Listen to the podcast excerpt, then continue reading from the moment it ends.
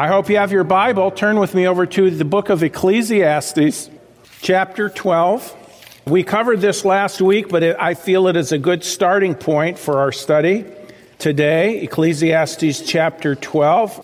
The seven judgments of God. Now, some people hear that and they say, well, I don't like the idea that God is a judge. I believe in living my life going around like a rooster saying, no judgment, or a parakeet or something. But that's not the way it is. As we established last week very clearly, God is a judge. He is the ultimate judge, and he will be the ultimate judge of all things, all people, in eternity. And it says in Ecclesiastes chapter 12, verse 14, it says, "For God shall bring every work into judgment with every secret thing, whether it be good or whether it be evil." Now, I know when I covered this last week and I talked about that, no one gets away with anything. Do we understand that? No one gets away with anything. And I thought about that, and then I preached that last Sunday, not knowing what had happened on Friday before New Year's. And we didn't know until Monday morning. Now, our beloved 2006 Honda CR-V broke down a couple days before New Year's, on Friday before New Year's. And it sounded so terrible, I thought, check engine light. There was a really loud noise. I'm thinking, this thing's going to blow up. I'm not driving it anywhere. So Monday morning, had it towed in. So I was here at 7:15 Monday morning and got the tow truck going. And we had him deliver it over to our mechanic. And he called me back shortly, and he said, yeah. Now, keep in mind, folks, up to that point, my wife and I always park right out here, right in front of the auditorium here. We've parked there for years. And so he said, yeah, I know what's wrong with your car. And I said, what's that? And he says, somebody stole your catalytic converter out of it. They just pulled up, professionals. They came from this direction, pulled up, came into the parking lot, jumped out, got their reciprocal saw, sawed that baby out, and took off down the road again. Must have been plotted. And of course, I'm a Christian, so I have two natures. Well, my old nature was hoping that they would return and I could go out with a baseball bat and put them out of their miserable life of being a thief. No, I got myself in check. By the way, got back in fellowship. More about that in a few minutes. But my new nature, and my wife and I, we did pray for them and prayed that some way they would understand their problem and put their faith in Christ as their Savior, hear the gospel. Anyways, it's an expensive fix. By the way, Hondas are notorious for having their catalytic converters stolen. I don't know if they make a better catalytic converter and it's worth more money or what the story is, but if you drive a CR-V, which model, what year? All of them. They're number 5 on the top 10 list. Isn't that great? Number 5. Does it make you feel good? Not a bit. But it happened. The sheriff said he's never heard of it happening in broad daylight in a church parking lot, where they come and boldly, so evidently they probably plotted it for a while to know that the vehicles were going to be there. They didn't touch mine, which probably, I'm assuming, has one just like the 2006, because I think the engine's the same. But anyway, that being what it is, and I'm thinking to myself, and I thought long and hard this week about Ecclesiastes 12:14. For God shall bring every work into judgment with every secret thing, whether it be good or whether it be evil. Unless these people put their faith in Jesus Christ the Savior, they will stand one day at the great white throne judgment. And part of their punishment in an eternal hell will be based on what they did in stealing that out of our car. I don't say that with pleasure. It's fact, though. God knows. What did they get away with? Nothing. They didn't get away with anything. Maybe in man's way, but not in God's way. So last week, this issue, God is a God of judgment.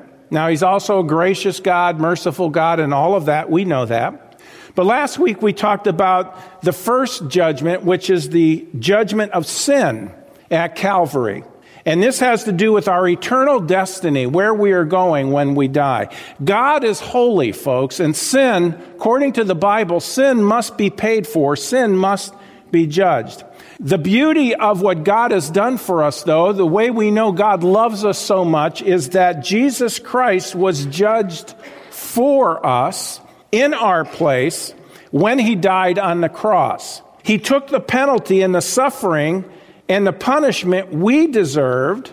He died for our sins on the cross. God's wrath was poured out on him on the cross so that it doesn't have to be poured out on us one day.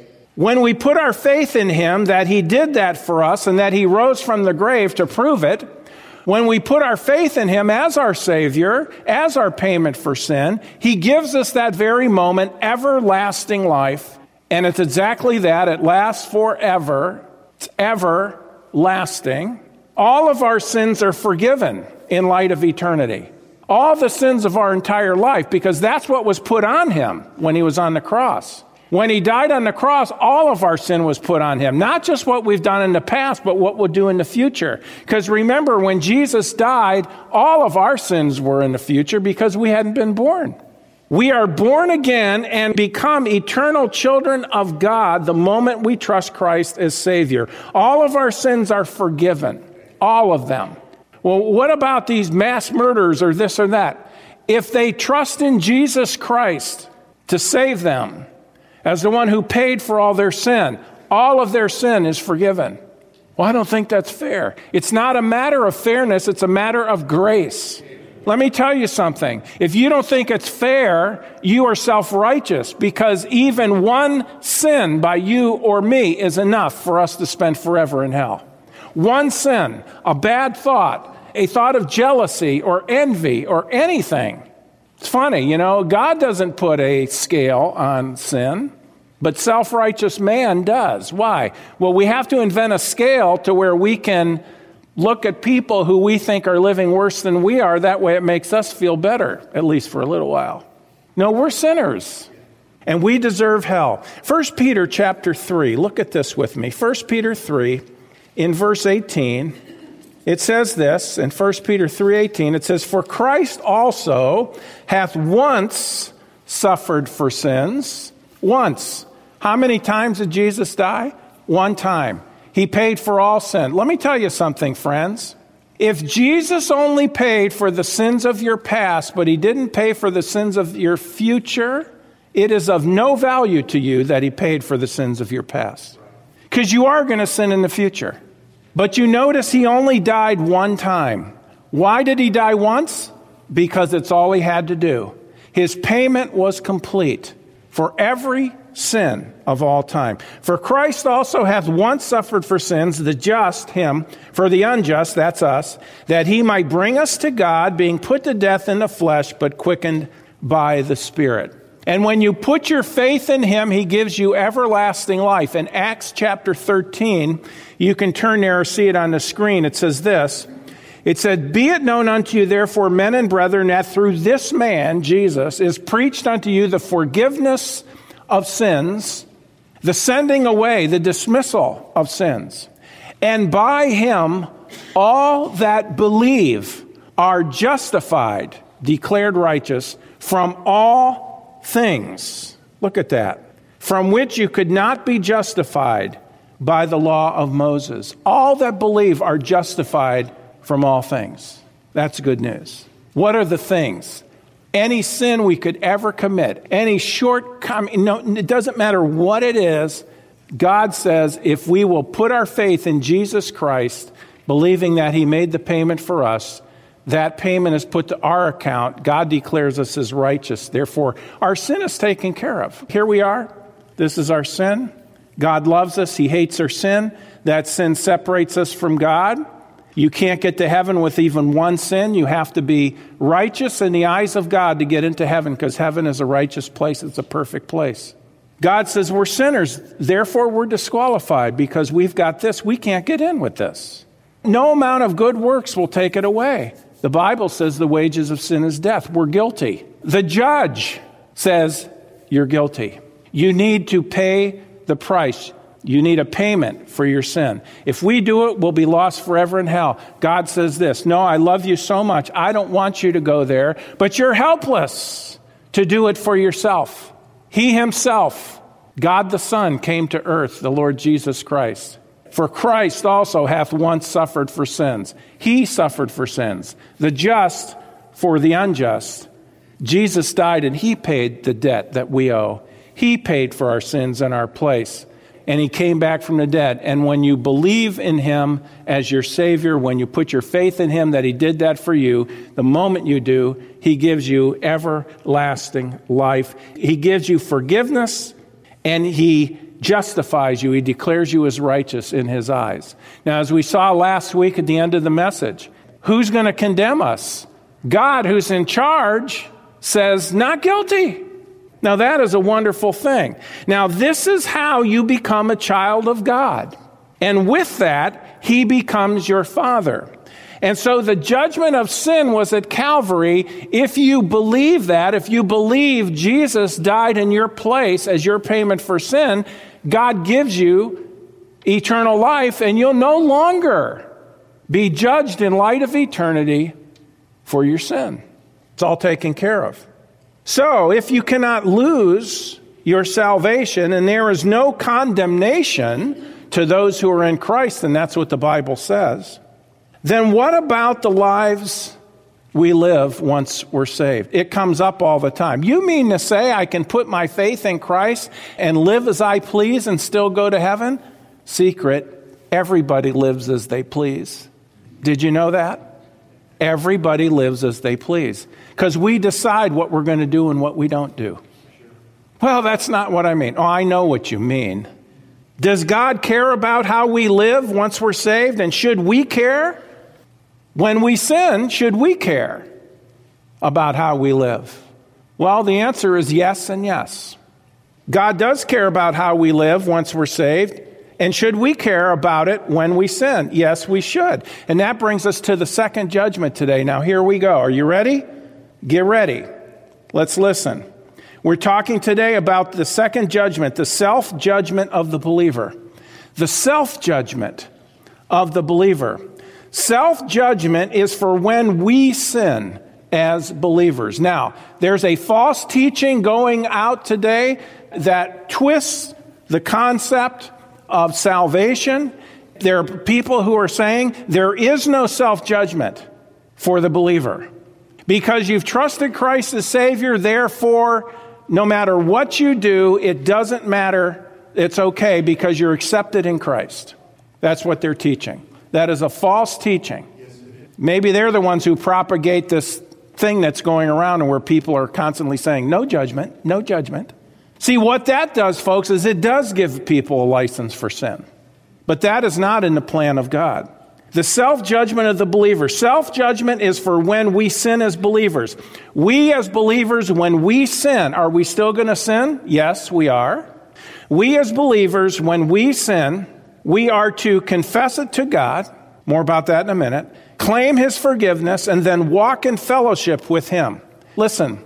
We judge ourselves so that God doesn't have to. Wait a minute. I thought you said there's no judgment for the believer. No, there's no condemnation.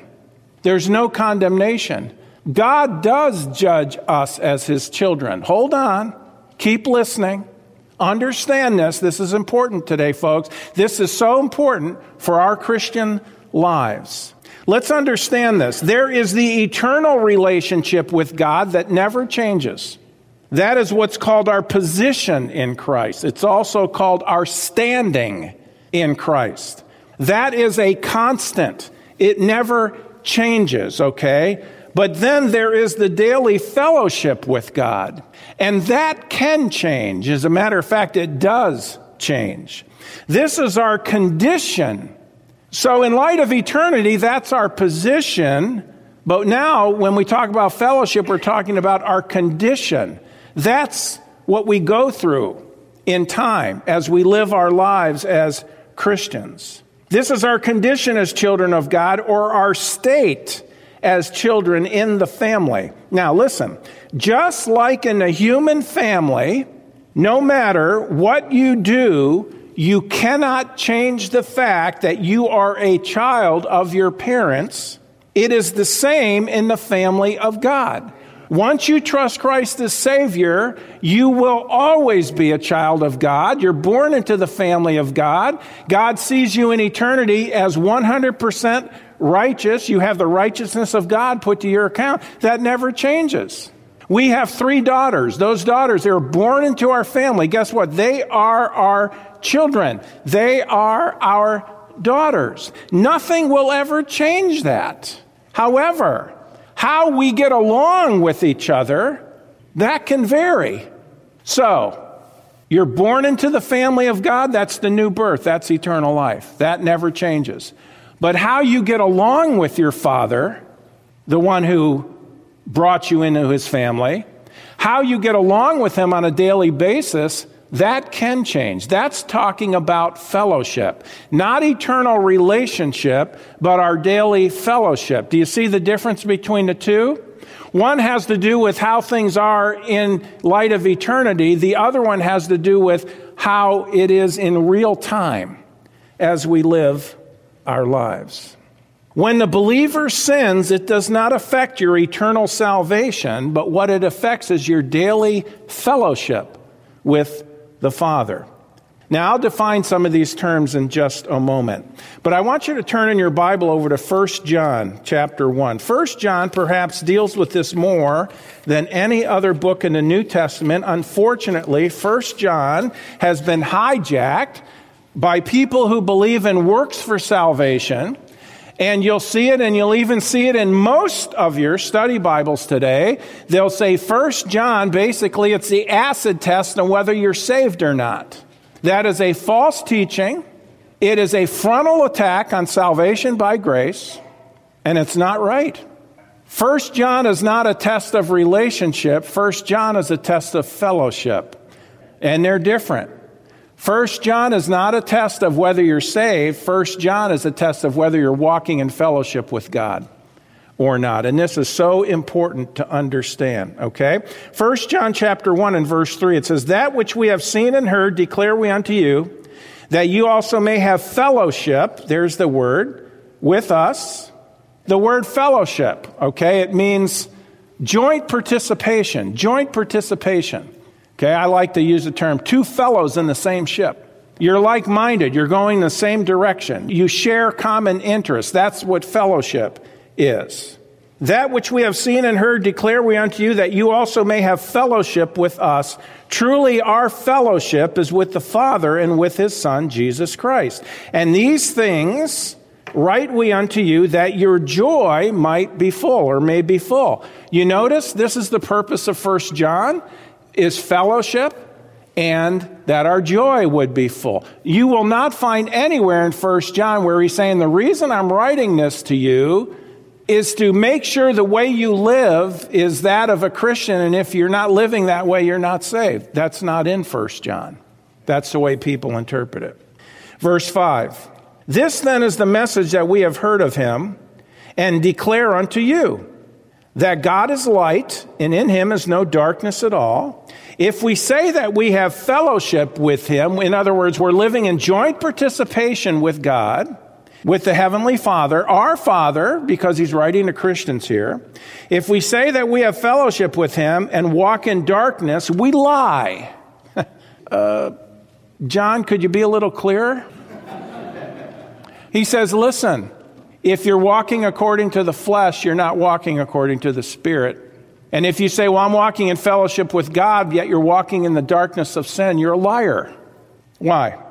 "If we say that we have fellowship with him and walk in darkness, we lie and do not the truth. But if we walk in the light as he is in the light," there it is, "we have fellowship, the one with the other, and the blood of Jesus Christ, his Son, cleanses us," or continues to cleanse us, "from all sin. If we say that we have no sin, we deceive ourselves, and the truth is not in us." Have you ever heard a person say, I know I'm going to heaven?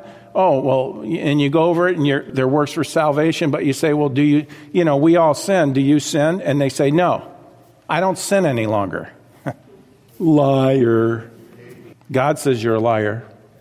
"If we say we have no sin, we deceive ourselves, and the truth is not in us." You notice us, John is including himself in this. He's talking to Christians here. Verse 9, here we go. If we confess our sins, so there's the understanding we do sin when we're saved. It doesn't threaten our eternal destiny. We're going to heaven because we've been justified from all things. But this has to do with how I'm getting along with my Heavenly Father. If we confess our sins, He is faithful and just to forgive us our sins and to cleanse us from all unrighteousness. Now, I want to cover three major issues concerning the self-judgment of the believer. And the first one is this, the confession of sin. The confession of sin. By the way, the Bible says we confess our sin to God. You don't go to a little room in a little church and kneel down and get it squared away between you and a human priest. Now, I was raised Roman Catholic. I understand what I'm talking about. Okay, it was wrong. Okay, put it bluntly. That is not the way it is. There's one mediator between God and men, the man Christ Jesus, the Bible says. I can remember as a young boy sitting there waiting to go into the confessional, and I'm thinking, okay, he's going to ask me, what have I done wrong? I'm supposed to list what I've done wrong, and so let me think. I can't think of anything. Let me make some up. So I'd make stuff up, which is what? Lying. I never brought that part up. Go in, oh, Father, I've done this, I did that. Now, listen, after a while, you learn how to navigate this as a young boy, and you say, you know what? He's going to give me a lot of penance and prayers to say if what I've done is really heinous. So I'll just keep it on the mild level. That way, it's just a couple Hail Marys and a couple Our Fathers, and I'm out of there, good to go. I can hop on my bike and go live again. Now, that's the way I thought, and that's the way a lot of people think. Folks, listen, we're not dealing with a human priest. We're dealing with God, who is the judge. And listen, He takes sin seriously. And He takes sin seriously in the lives of His children. Let me tell you something. If you don't deal with your children when they're in rebellion, you are asking for serious trouble. God deals with His children when they're living in rebellion, as we're going to see. So we see first the confession of sin. The word confess, it's a Greek word homologeo. Not that you really wanted to know that, but I would just tell you. It means to say the same thing as another. This is what it means, to say the same thing as another. To admit or declare oneself guilty of what one is accused of. It is to take God's position on your sin. It is seeing our sin as God sees our sin. When I said at the beginning, to say the same thing as another, the another is talking about God in the context. So you're taking God's side against the sin that you've committed. Notice that John is writing to believers, not lost people. He calls his audience my little children through the epistle. He often says we, including them, into what he is saying. He uses the term brethren. Brethren means we're brothers. We're talking about the family of God. So he's talking to Christians about sinning in their lives once they're Christians. This is the point.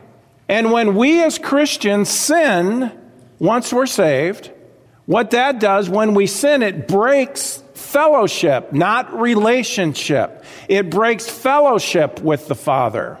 In other words, He's walking in the light all the time.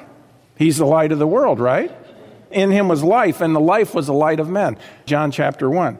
So, if that is where He's walking, when I sin, here's what happens, folks, okay? Here we are walking through life in fellowship, and walking in the light as He is in the light, we have fellowship one with the other, right? When I sin, I go off track. The Lord's not going there. He doesn't sin. What have I done? I've broken my joint participation with Him. So how do I get that back? Now understand, I'm still a child of God, but how do I get that back? Through what the Bible calls confession. Back to 1 John 1, look at verse 3 again. It says, that which we have seen and heard, declare we unto you, that you may also have fellowship with us. And truly our fellowship is with the Father and with His Son. And these things write we unto you, that your joy may be full. God wants our joy to be full. Now again, in review, this is not judicial forgiveness. in light of eternity, that has to do with getting saved. This is parental forgiveness from the Father.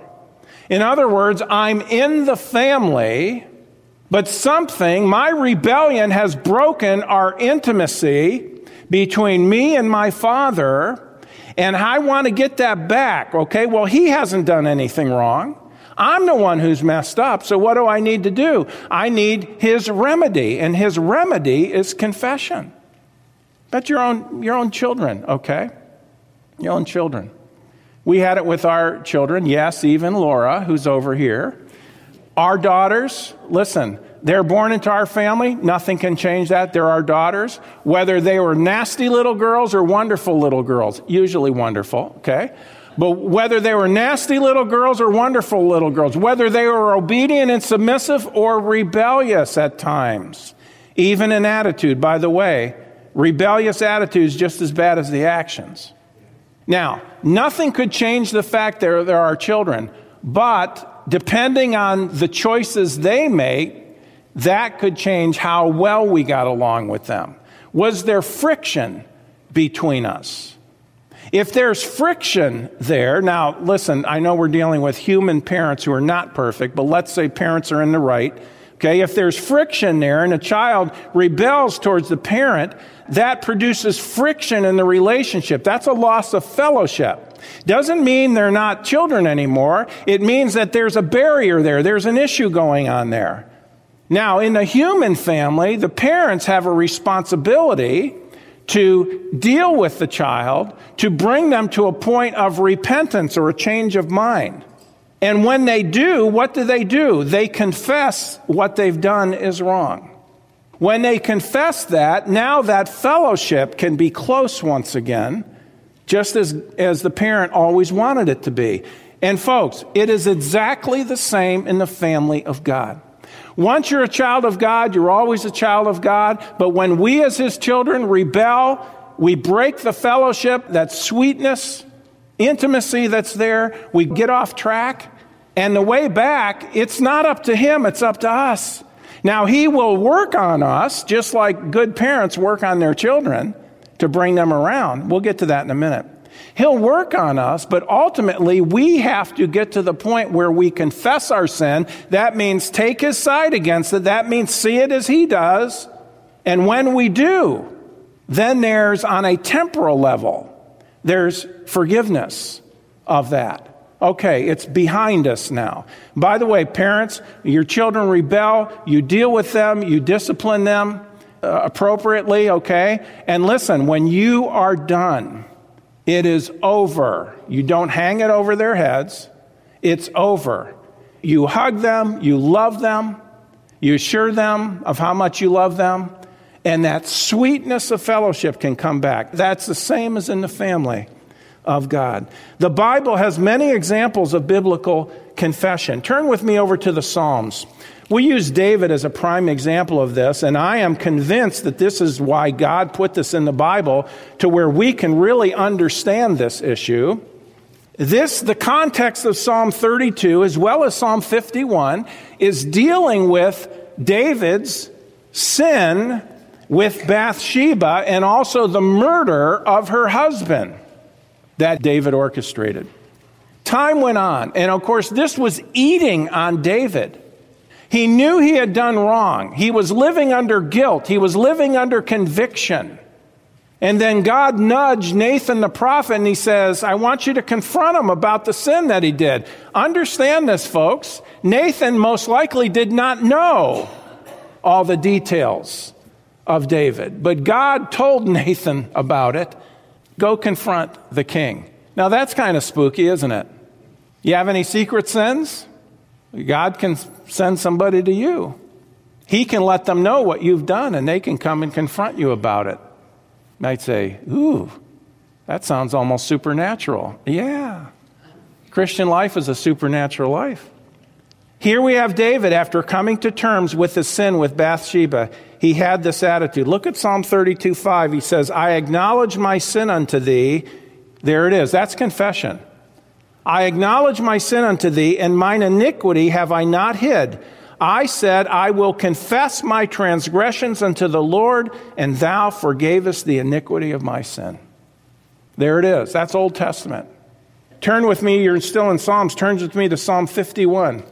And here is perhaps the most descriptive, biblical descriptive area of manifesting a mindset when we see our sin as God does.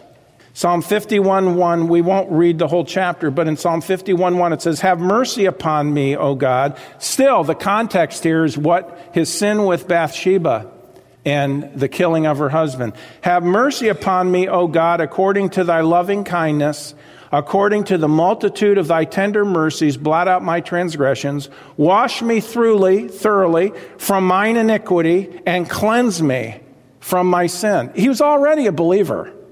He's writing under inspiration of the Spirit. "For I acknowledge my transgressions," that's confession, "and my sin is ever before me. Against thee only have I sinned and done this evil in thy sight, that thou mightest be justified when thou speakest and be clear when thou judgest." He covers more verses. Then he comes to verse 10. Look at verse 10, folks. "Create in me a clean heart, O God." You notice he's not saying, save me again. No, he's already a believer. "Create in me a clean heart, O God, and renew a right spirit within me." He wanted to be back in fellowship with the Lord. He confessed our sin. Oh Lord, listen, I have sinned against you. I know I've been in the wrong. Lord, I confess that to you. Create in me a clean heart. I want to walk with you again. This is the mindset. With that, what do we see in this passage? Well, we see that there should be repentance, but what does that mean? It means a change of mind, a change in the thinking. And that's right.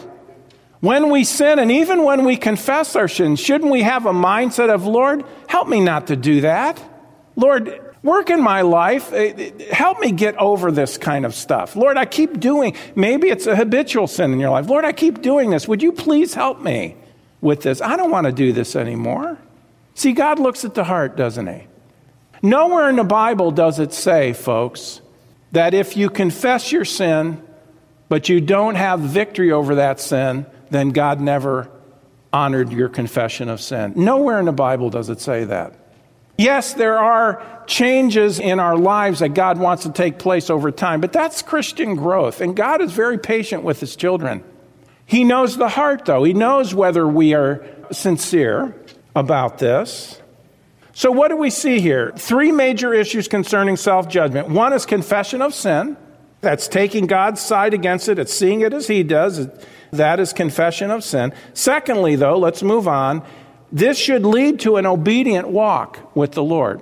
It should lead to that. Does that mean we're going to be perfect? No. Does that mean we're always going to succeed? No.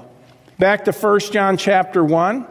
"This then is the message that we have heard," verse 5, "of him, and we declared unto you that God is light, and in him is no darkness at all. If we say that we have fellowship with him and walk in darkness, we lie and do not the truth.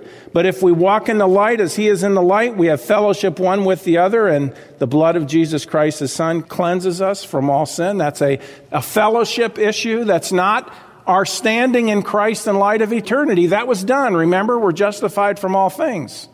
All of our sin was forgiven. But this has to do with our daily walk, our daily fellowship with God. This leads us to our third issue with this. And this is one, by the way, folks, a lot of people don't believe in this today, and it's too bad because it's clearly in the Bible. Self-judgment avoids the chastisement of the Father. This is so important. We're talking about self-judgment.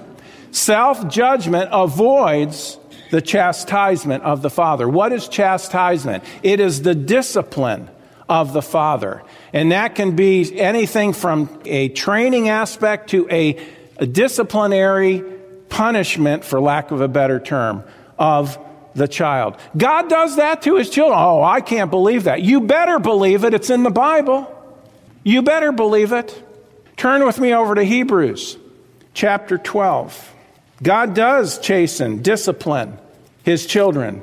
The Bible even uses a stronger word. He scourges his children. People hate to hear that.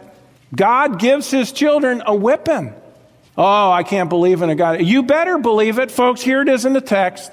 The word scourge is the same word used when it talks about what they did to the back of Jesus before his crucifixion. Hebrews 12:6, for whom the Lord loves, he chastens, that means disciplines, and scourges, there it is, every son whom he receiveth. If you endure chastening, God deals with you as with sons. For what son is he whom the Father chasteneth not?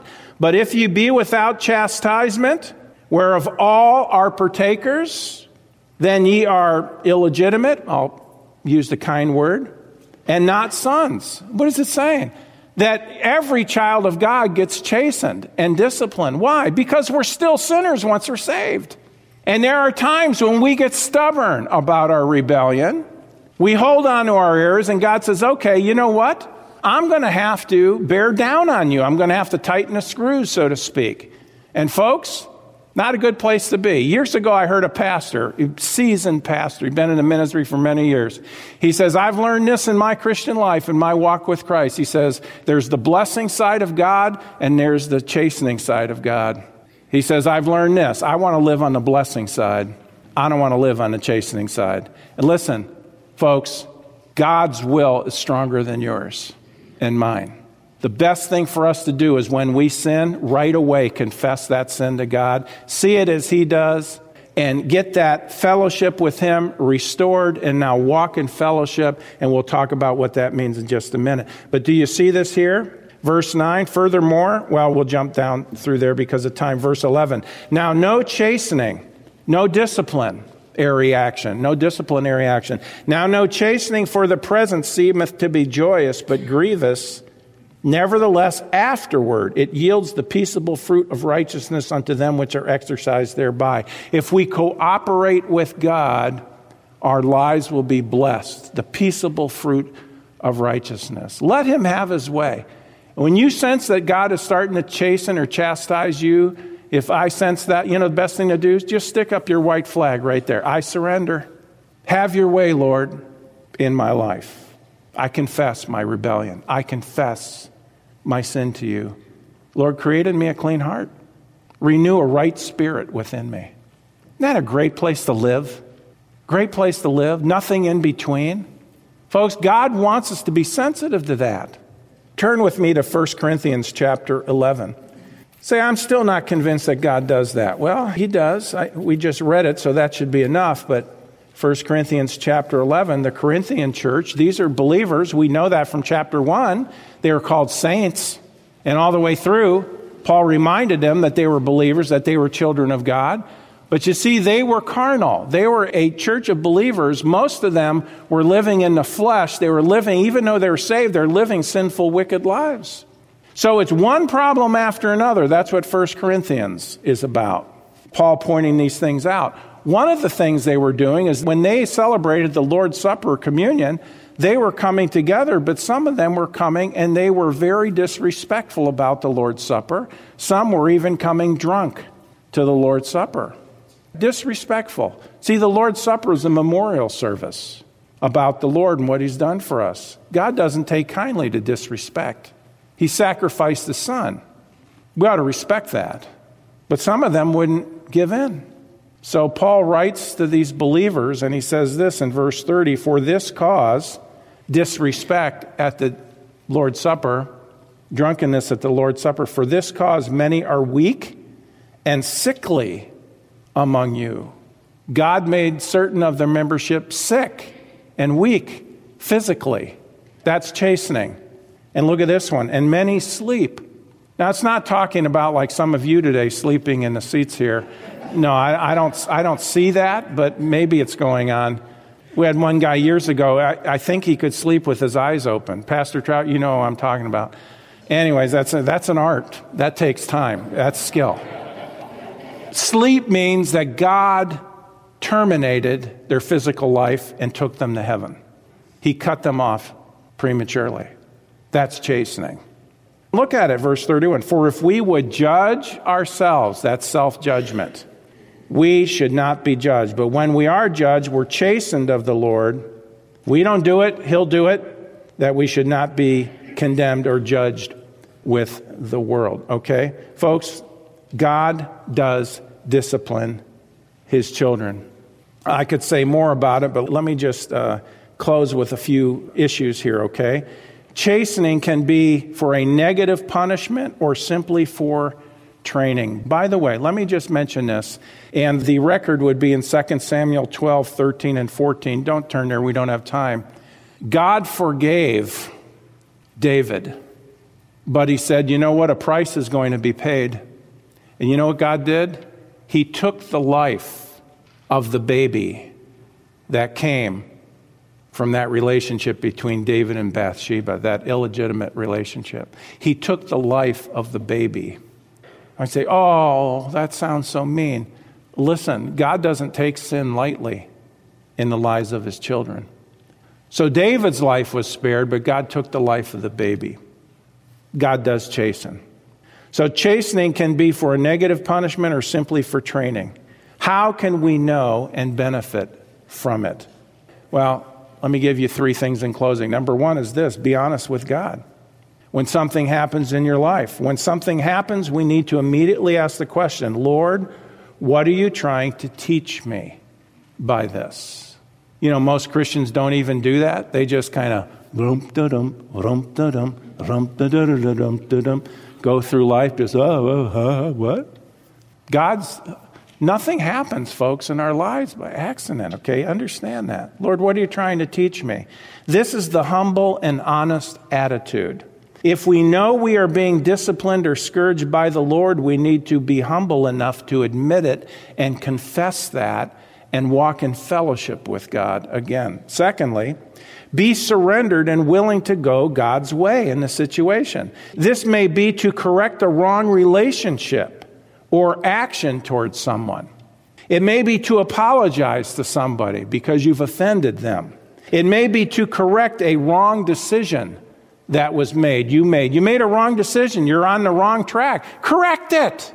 We do not have to live with some wrong decisions we make. Sometimes it's just a matter of being humble and honest enough to fix it.